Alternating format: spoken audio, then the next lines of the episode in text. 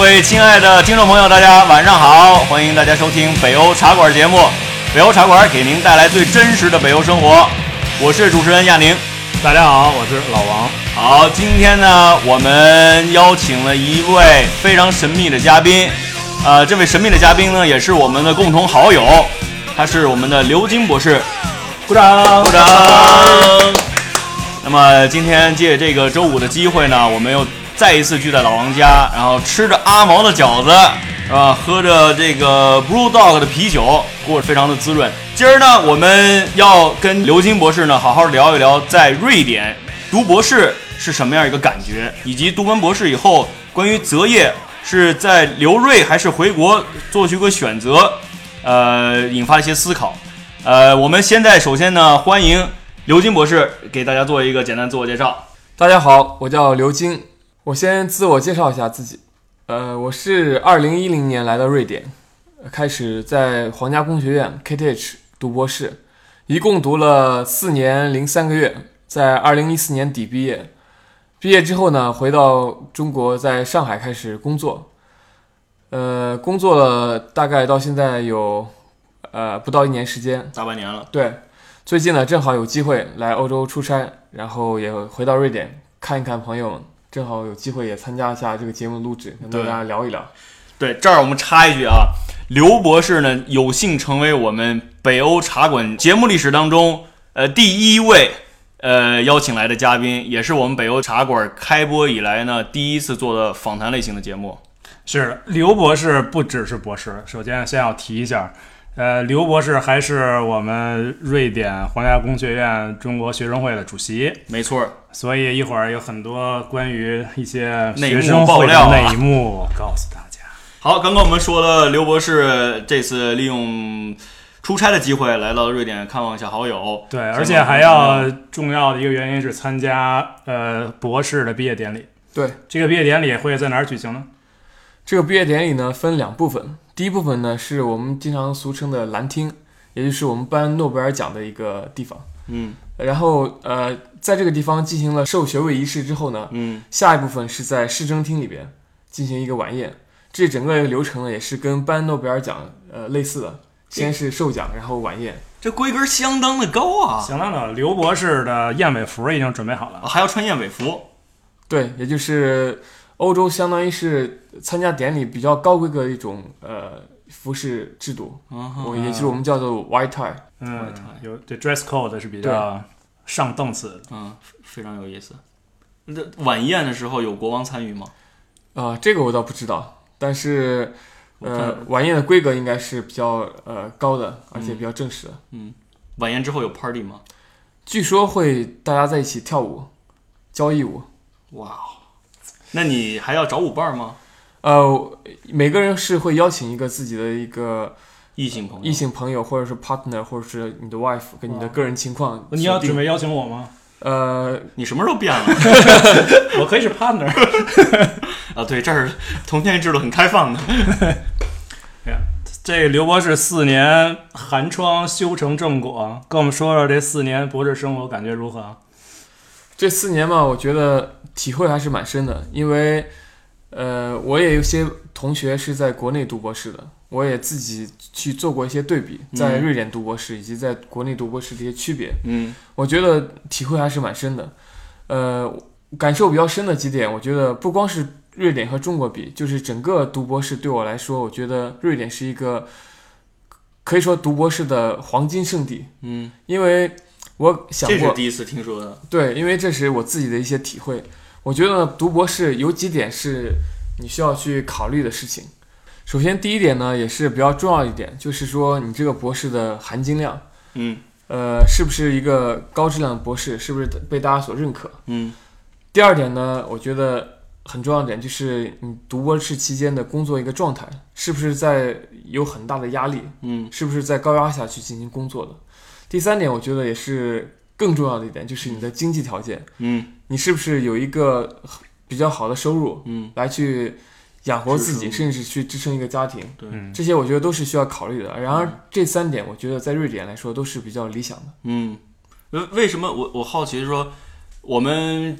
那个暂时撇开这个经济角度，我我特别好奇，就是第一点，就是为什么你觉得在瑞典，呃，那个呃，第二点压力会比较小，这个怎么理解？我觉得这个跟瑞典的一个整个一个社会呃工作环境都是有关的。嗯我觉得这个社会就是一个呃不需要人特别去在高压下工作的一个文化，嗯就是大家都很放松。嗯包括我了解到很多在这边工作的朋友，大家都是处于一个放放松、relax 的状态去工作的。嗯这也是我自己理解的，在瑞典为什么有这么多的创新的一个可能一个好的一个支撑。嗯因为我自己从自身角度觉得，如果我在一个高压的一个环境下工作，我可能会比较高效率的去完成一些任务，但是我很难去做一些创新，嗯因为我真的只是在做一些事情，而不是在做一些创造。嗯，但是读博士呢，偏偏就是一个需要你去有一定创造力、需要你创新的一个工作，所以我非常享受在这样一个呃放松的环境下去做科研。嗯我觉得这对一个做科研的人来说是一个非常理想的状态。嗯，我觉得这个观点非常有意思。但是我一般，因为我我我自己是没有读过博士的，因为我我感觉我自己不能够在特别大压力的情况下去完成对某一个领域非常非常专注的那种专注程度，我觉得我做不到。但是我特别好奇，就是我知道读博士要发文章，但是在瑞典发文章跟国内发文章或者跟其他国家发文章，这个是怎么样一个说法？他们的要求门槛是一样的吗？我觉得这就是呃，涉及到我说的第一点，就是博士的这个呃要求或者说含金量。嗯呃，我你刚才提到文章，虽然说文章不能简单的去衡量一个博士的成果或者含金量，但是很多时候大家是用这个东西作为一个基准去考评一个博士的一个成果的。如果说到这一点的话，我我们可以做一个比较。首先，呃，跟欧洲的一些其他国家，我所知道的，像英国、法国、德国，呃，德国还好一点，像法国、意大利这些国家，他们我身边有很多朋友，他们从那边毕业，他们要求毕业的文章数可能一篇、两篇、三篇都算比较好的了。嗯但在瑞典皇家工学院，我身边的工科的博士，一般平均来说，大家毕业的时候都有四篇，这样。嗯虽然这个是一个非常粗略的比较，但是我们可以从这个角度来看，瑞典的博士的含金量肯定是不不低的。嗯，那北欧是不是都是这样的？老王发了几篇？我们就不提这个了吧。那我想说，如果我们提到这个放松的话题的话，刚才我觉得很多刚才刘军说了，都是同意的，包括整个啊、不光在瑞典，因为我在丹麦读的，这个整体的压力的这个多少，包括呃也提到收入问题，对因为整个北欧的博士基本是作为一种工作，对它是完全能够保证生活没有问题的。但是，比如那我们跟意大利比，亚妮儿你是意大利呃过来的，意大利不放松吗？那意大利多放松啊！他们成果怎有足球，有美女，这种状态下能不放松吗？对呀，这么放松，这这怎么回事？太放，松就没有效率了。他们是过于放松吗？我有一我有个朋友，那个在意大利都灵理工读博士，嗯。现在应该还在读，但我确实不太了解他们这个发发这论文要发多少篇才能说是正式的毕业，我对这个完全不是特别清楚，不太在行。对，说到这点，我我我的观点是我刚刚提到的这三点，我个人认为比较重要的，可能不是说这三点比任何国家都好，但是嗯。综合起来，我觉得嗯。瑞典是一个比较理想的地方，嗯。就是它这三点都是有一定优势的。嗯。可能你们刚刚说到意大利，意大利可能我猜也比较放松，但是它可能从收入方面，或者说最终学位含金量方面，嗯。我觉得就可能不一定有瑞典这么好。嗯。所以说综合起来考评，我觉得瑞典还是一个不错的地方。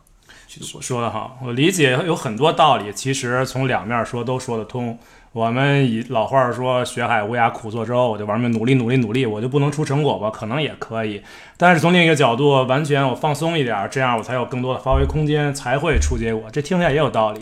我们只能说，从刘金或者我们很多人的这经验来说，在北欧，在瑞典这个环境，确实在这个放松的环境下，也能有很好的学术成果出来。嗯，对。从我所了解的西方教育，比如说他在到大学阶段、本科阶段，它都是一种通才教育，对吧？它是塑造人本身。但是读了读到博士的话，一定是在这个领域里面，你一定要有所建树，一定要有所自己的见解，你才能够，比方说毕业以后，你才能够称得上配得上这个博士的头衔。我是这么理解的，就是说从这个角度来来讲，那么 KTH 的博士的含金量，然后怎么就会比或者说比其他的国家的要高，或者比比其他国家低，是怎么来衡量呢？因为作为一个门外汉，就是我怎么知道这个国这个博士的含金量就一定要比其他国家的含金量要高或者低呢？这个刚才刘金说的文章肯定是一个方面，对吧？对，因为这个东西真的很难去有一个统一的标准去嗯衡量，我们只能去从某些大家看的比较多的角度，嗯，一些去进行比较。而且你知道，作为业内人士，比如刘姐，你是研究化学方面的，全世界做这些做同一件事的人并不多，这有一个业内口碑的问题，大家都知道，哎，这个学校不错。比如说，我们把教育看成一个金字塔，那么塔尖的人是从事这种专业性质研究的这个研究学者，这些人往往在这个狭小的领域里面，是不是只有那么极少数的嗯的人一在从事这样的研究？所以大家都是相互比较了解的，至少可以这么理解。我是这么觉，我是这么觉得，你觉得呢？我觉得说到这个角度的话，可能就很难从一个学校的层面上去比较了，嗯因为嗯，当你研究到某一个领域的时候，就真的是要看，因为每个学校都有它突出的地方。当我们说每一个学校跟另一个学校比的话，你肯定只能比较一些平均的笼统的概念去比较。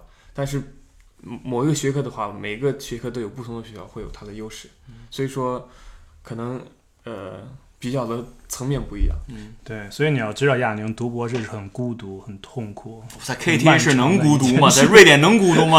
那么多金发碧眼的美女，能孤独吗？对，尤其我们刘金在学生会组织这么多活动，这么忙，孤独是不可能的吧？嗯，对。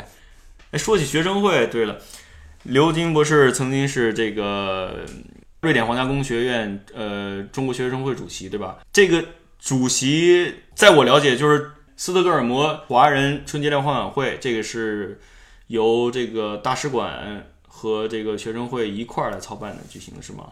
对我先呃纠正两个名称上的概念性概念性呃不叫错误，就是说呃我们这个学生会全称叫呃中国学生学者联谊会瑞典皇家工学院分会，分会，你不是总舵主啊？呃总舵主应该呃怎么说呢？或者说是瑞典皇家工学院中国学生学者联谊会，这样说更合适一点。哦，另外一个春节晚晚会呢，也是呃斯德哥尔摩呃中国学生学者春节文艺晚会。嗯对，然后呢，呃，我在这个学生会里边呢是担任过两年的呃主席，对，但实际上之前也也呃工作过，以其他的角色工作过一段时间，所以对学生会是非常有感情的。其次呢，我想说，学生会对我个人的影响也是非常大的，因为在瑞典这个地方，尤其在国外留学，我觉得当你刚过来的时候，大家都是会比较生疏或者孤独，或者说呃无措的时候，加入这样一个团体，首先让你在短时间内认识到一些朋友，帮助你在生活上面建立一个圈子，然后了解很多事情，呃，学会很多生活的技巧，这是一个非常好的一个团体，也是对我帮助非常大。呃，这个学生会真的是，嗯，它存在的意义是非常是真的是非常的大。嗯，呃，举个例子，每年呃新生进来，一般第一个参加的学生会活动就是呃迎新活动。我以为是我以为是单单身派对呢。呃、那是那是接下来，那是接下来最重要的，因为你先要落稳脚跟，再去想其他的事情。哦，，对，呃，每年在这个活动上呢，我们会但我我不是这么理解的，嗯我理解这个第一步先迎新嘛，迎新就是给老学生一个机会嘛。啊，如果老学生迎新没有拿下的，再去去再去单身 party 嘛，是不是这么应该这么理解？老王这个角度真的是过来人的想法，说的很对。但是从我们官方的角度来说呢，就是说，呃，我们每年会有一些老的学长会在这个迎新会上，从衣食住行、娱乐、学习、生活各个方面去介绍在斯德哥尔摩生活的一些小的经验也好、技巧也好，让嗯新生们尽快的去融入这个环境，呃，得到一些信息。嗯尽快的去在这里落下脚跟。嗯，行走江湖靠朋友，这句话一点都不假。这个组织非常有存有有它存在的价值和意义的，我看来。对，每逢过年的时候，我们都是呃呃春节晚会的这个忠实的观众，你知道吗？所以我特别特别感谢曾经在这个为春节联欢晚会呃奉献过自己这个青春，然后奉献自己才华的这些优秀的年轻演员呀、导演也好。我觉得你们平时给在斯德哥尔摩的华人，包括在瑞典的华人，带去了非常丰富的这个娱乐活动，再次感谢你们。你要你要代表什么？我代表我自己，代表我们家。这个事儿应该很累吧？一般你们要提前多长时间开始准备啊？对，说到这春晚呢，真的是有太多的故事可以说了。我自己本人呢，可以说是严格说的说，参加了五届的春晚嗯，元老啊，啊、我在这里待了四年，但是参参加了五届。当然，最后一届是只是我的视频在上面播放了一下，给大家讲了几句祝福语。我们缅怀了你一下。非非常温馨的缅怀。那么前四届呢，我呃分别担任过非常不一样的不同的角色在这里边。呃，首先说这个春晚总体来说吧，我们每年是从九月开学，我们从十月份基本上就开始筹备这个春晚了，所以说是经历一个非常长的筹备期。嗯，呃，这个过程中呢，参与人数之多，涉及到的道具、精力、时间之广，嗯也是非常需要很多很多的精力和对对，需要很多精力去做这个事情的。这么说起来，你博士能毕业真的不错，蛮不错的。真的是啊，太不容易了你。看我说一说到这个问题已经语塞了，真的是有太多东西可讲了。然后就就选就选一个，呃，让你最记忆犹新的。让我最记忆犹新的在那个道具间和那个女孩儿，啊，这个倒没有，瑞典优衣库，这这个有点夸张了 啊。但是呢，记忆犹新的事情有很多。首先呢，我觉得，呃，从我个人角度，我觉得春晚让我自己实现了很多我自己以前不敢想的事情。嗯因为第一届的时候，我上台跟几个小伙伴一起吉他弹唱，嗯，呃啊，，那个我在，就非常好。还演过舞台剧。嗯然后后面一年的时候，我作为一个从来没有觉得自己有舞蹈天赋的人，跟一帮没有什么舞蹈基础的人上台跳了 Michael Jackson 的舞，然后 这真的是让让我现在回想起来都很难以想象的一件事情。后来呢，直到第四届作为现场执行导演，经历整个呃春晚的流程，我觉得对我自己来说是一个呃实现了很多自己的呃不能说理想吧，就是说嗯很难去想象自己可以实现的一些事情。尝试了很多新的，东西。尝试很多新的东西。我们刘金博士其实是一个非常具有文艺气息的这个帅气的男生，只可惜这里你见不到他的音容。没关系，我们可以卖他的那个呃 签名照片什么之类的。这个过于夸张了。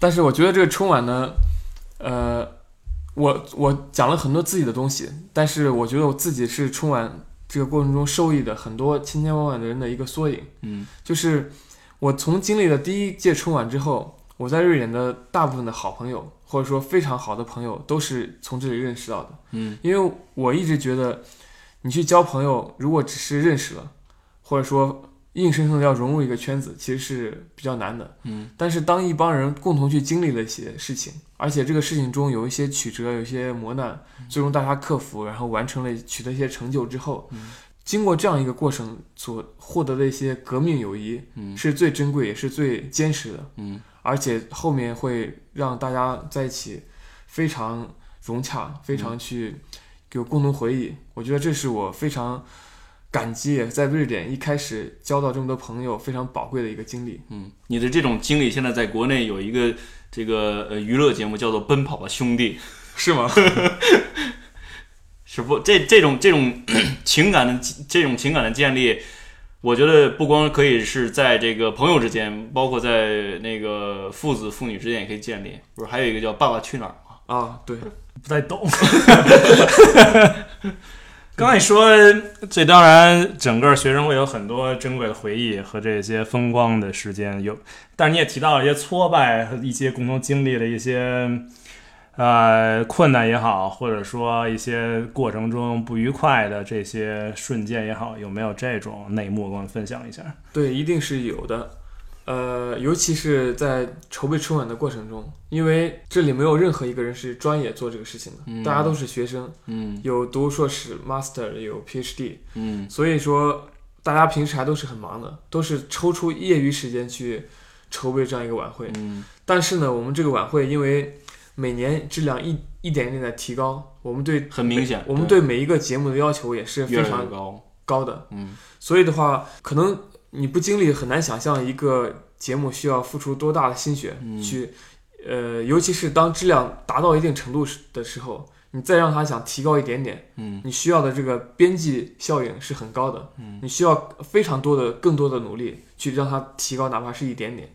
所以的话，我们在呃，如果你们作为观众看到的一些你们觉得比较优秀的节目，在这个背后，我们是付出了非常多的努力的。嗯，然而，让一帮本身有自己的学业压力、很忙的人去做这样的努力，是其实是一件比较难的事情。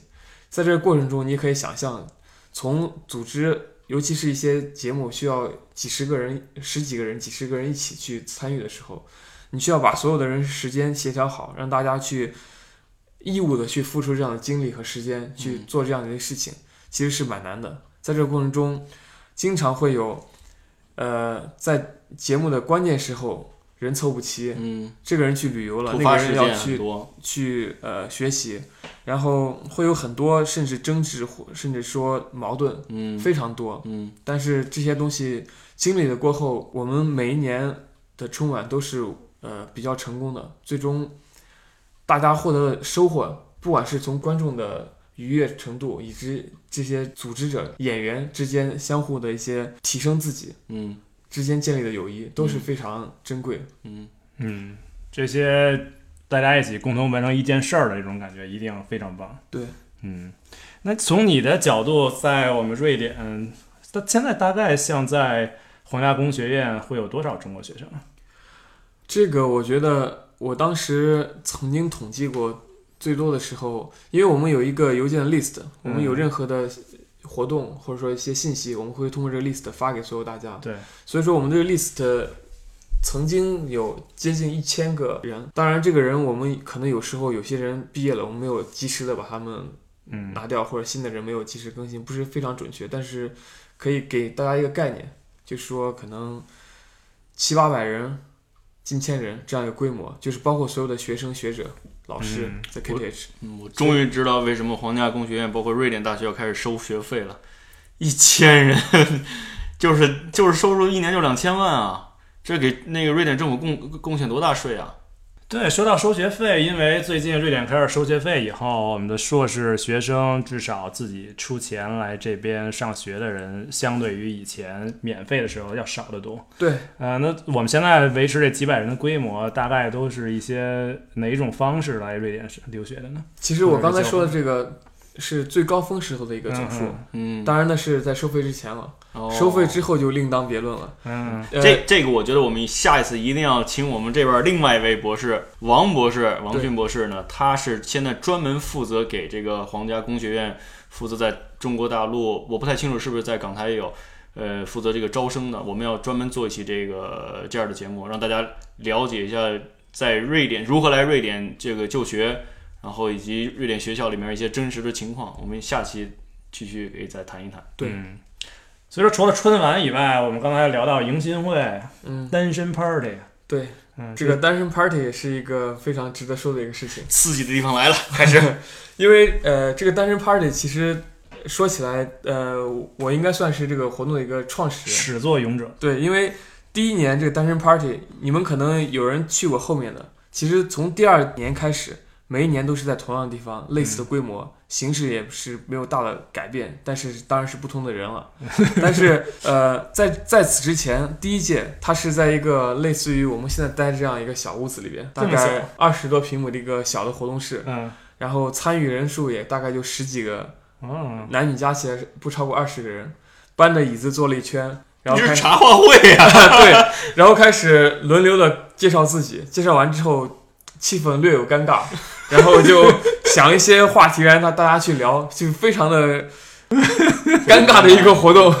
但是呢，尽管是这样，大家还是对这样的一个活动非常有一个非常好的呃这感觉感觉像是戒酒会啊，或者是某种邪教仪式的感觉，都是都是干柴烈火的男男女女，青春少时，就直接找一个 pub 解决事儿就得了。我想说这个呃例子原因是，就说第一届我们把它举办的这么的尴尬，这么的氛围呃不好，大家还是非常热衷于参加这样的活动，说明在国外说瑞典男 太无聊了。太无聊了，呃男女实在我觉得太少了，说明在国外确实就是说，除了工作学习方面，呃，还有压力需要释放。解决自己的一个单身的这个问题，确实是一个比较大的事情。迫在眉睫，需要解决对对因为来这边读书工作的人基本上本科比较少，大多数是硕士和博士这个阶段。那是男孩多还是女孩多？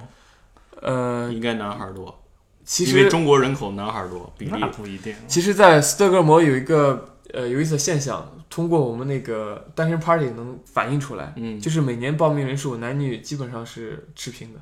嗯嗯，比如说前几年基本上有一百多，将近两百的人报名，嗯呃，有一年甚至是男男女数一模一样，嗯非常巧。嗯然后在这个里边分布呢，相对来说 KTH 这边男生稍微多一点，嗯。四大 KI 那边女生稍微多一点，但最终是平衡的，嗯。这个是一个非常巧的事情。有成的嘛？当然有，呃，我们第二年的时候，因为我们是这样一个机制，每一个进来的男生和女生身上都会贴一个号码，嗯。然后经过一一一系列的游戏环节以及自由交流之后，你可以在一个卡片上写到写你所心仪的女生的号码，然后工作人员会把这些所有卡片收集起来，然后去进行一个统计分析。嗯如果有一男一女相互正巧选了对方，我们就认为他们是配对成功。嗯那么你可以想象，当有一百多个人里边，你跟很多人交流，你有很多的选择的时候，这时候还有一男一女正好抢选了对方，嗯其实是一个非常概率不是呃、概率小、有有缘的事情。尽管是这样，在第一年我们有十对配对成功的，哇哦，你可以想象这是一个多么大的一个数字相当大，可以爆灯吗？啊、这这个是另外一个回事了。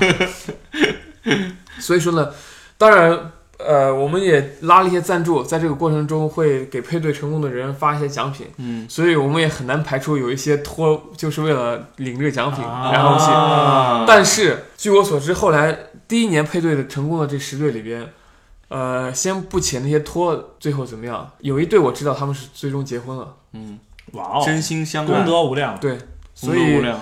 我们做这么多事情，最终知道有一对结婚了，也对于组织这个活动的所有人来说是一个莫大的欣慰。是我经常听到孟爷爷在那个《非诚勿扰》节目上发出这样的感慨。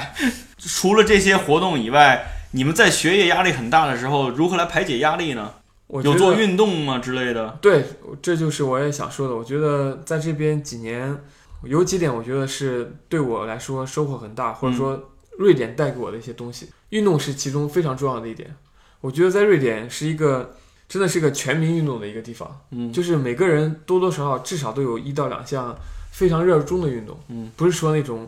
呃，几个月几个月去一次，或者玩一玩，他们就真的是钻到这个运动里边，可嗯能每周都要去好几次。嗯然后在这样一个环境下，很多人会潜移默化的受到这样的影响，嗯也会去做一些运动。而且我觉得，呃，拿我自己举例子，我就是在呃我的一些瑞典同事的带领下去参与攀岩这个运动，后来我就爱上这个运动，然后我又带了身边很多其他中国的小伙伴嗯去每周去攀岩。嗯现在虽然我已经毕业离开了，但是我们还有一个攀岩队伍，嗯，始终每周坚持去攀岩。我觉得这就是一个，包括你回国以后也是，包括我这次呃回国之后，在国内又又呃和一些新的小伙伴在上海开始攀岩，但是我能我能很明显的感觉到，在上海那些小伙伴对于运动的这个坚持程度和热情、嗯热衷度，就比起在瑞典这些同样也是中国的小伙伴会弱很多。你知道原因吗？我觉得是国内娱乐设施实在是太丰富了。你这儿没有 KTV，然后呢打台球也不方便，呃，还有什么其他玩的，什么桌游也不流行，是吧？所以说这边没事儿干，只有运动了。我觉得这是很重要的一方面，但另外一方面也像我们一开始所说到的，瑞典的这种全民运动的这种文化，对，我觉得这种文化是可以熏熏陶一个人的。没错儿。对，当然，你像比如攀岩，就是你和你的瑞典同说瑞典同事，呃，带动你来开始这项运动的，所以这些算是一种瑞典文化对你的影响。对，你觉得整体在呃我们这么多中国学生啊、呃来来往往，呃，来到瑞典，再回到中国或者去其他的地方，呃，你感觉瑞典文化对他们的影响深吗？或者我们中国学生在这边融入瑞典人生活，呃，这一角度看怎么样呢？关于瑞典特有的，我觉得还有一点影响比较深的，就可能就是对自己一个人生态度或者说一个价值观的一些影响。嗯我觉得在瑞典的话，就是因为瑞典本身是一个非常平等的社会，嗯我相信你们都非常有体会。没错，就是不管是从人的精神领域，还是从呃物质的领域的分配，都是非常平等的。在这样平等的一个社会，我觉得大家相对来说浮躁的心态会少一点，嗯竞争没有那么的去激烈，嗯所以的话，大家心态会更加平和一些。嗯我觉得，尤其是我之前来瑞典之前，我在上海。上海是一个热闹，但嗯同时也是一个浮躁、攀比非常严重的地方。对，我觉得这样的一个环境对人的心态是影响是很大的。对，就像一个染缸一样，可能不管是什么样一个心态的人，在这里待久了，身边的人都在谈论一些事情，自然而然你自己的心态也会被带动成那样一个不是很平静的一个心态。嗯。但是瑞典这个社会，我觉得就是另外一个方向，嗯。就是大家都都很平和，嗯。没有一个非常大的一个反差，嗯。所以说人想的事情可能更多，嗯。我会追求一些更不是那么物质，嗯，或者说精神更领域方面，更 diversity 的一些东西，嗯精神领域的一些东西。这个东西我觉得是对人的影响还是蛮大的。嗯那你跳进瑞典这个染缸染了几年，现在你又跳回去了，会不会觉得这个影响到某种角度上是一种负面的影响了呢？不能更不能适应我们中国的节奏了？我觉得我回到上海虽然只有半年时间，但是呃，在瑞典带给我这种平静的心态。回国之后会发现，开始就正像你所说的，一开始会不适应，因为嗯哼。所有人都不是你这样子，嗯，或者说大部分人都跟你想的不太一样，对，因为大家大部分人是不是这么平静的，嗯。所以你会很快的又被带带入嗯那样一个节奏里，嗯。这个很正常。嗯。但是我觉得，尽管是这样，但是至少在你心里还保存了一些当时所留下的东西，嗯，这个其实是很重要的。就说你有过一些和没有，从来没有过一些，其实是很大、很很不一样的。嗯。就是说，你一直是处于那种浮躁的心态之后，可能你就觉得这个是正常的东西，就应该这样，人生就应该是这样。但是当你曾经经历过一些觉得另外一个方面的一些东西之后，你就会知道，我现在这样，社会是这样，我我需要这样，但是人生还有另外一种活法。嗯可能如果我有机会，或者说我精神或者物质上达到一定层次之后，我还会去再追求这样一个更平和的状态，嗯，因为我知道这样是好的。因为在你的内心深处还有一片净土，上面飘着斯堪的纳维亚这个泥土的芬芳。也很难说哪个是净土，哪个是非净的，但是至少你你能知道这个世界有很多不同的生活方式，对，很多不同的活法，而不是那种单一的活法。没错，这是最让你开眼界，也是最受益的地方。对，我觉得这就是你去不同地方旅游、生活，看到不同东西对人的一些改变。嗯你知道有很多种不同的可能性，嗯有很多不同的活法。嗯，说说的说得太好了，说得太好了。我也觉得我，们现在国内有很多家长希望把自己的孩子送出去啊、看一看外面的世界，所谓，但是我们要看什么，对吧？对出去到底是为了什么？我觉得这是说出了非常好的一点，就感觉一些不一样的东西，知道有一些不一样的可能性，嗯这样对生活将来的态度啊，还有对世世界的甚至宽容度啊，对对，都会宽容度是我觉得是个非常好的一个词。对对，当你知道有很多不同的人，很多不同的可能性都可以去生活的很好的时候，你就可以更多的包容不同的一些不一样。不一样。对，非常好。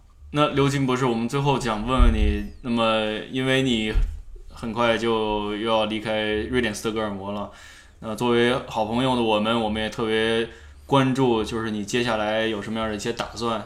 你在这儿愿意跟大家分享一下吗？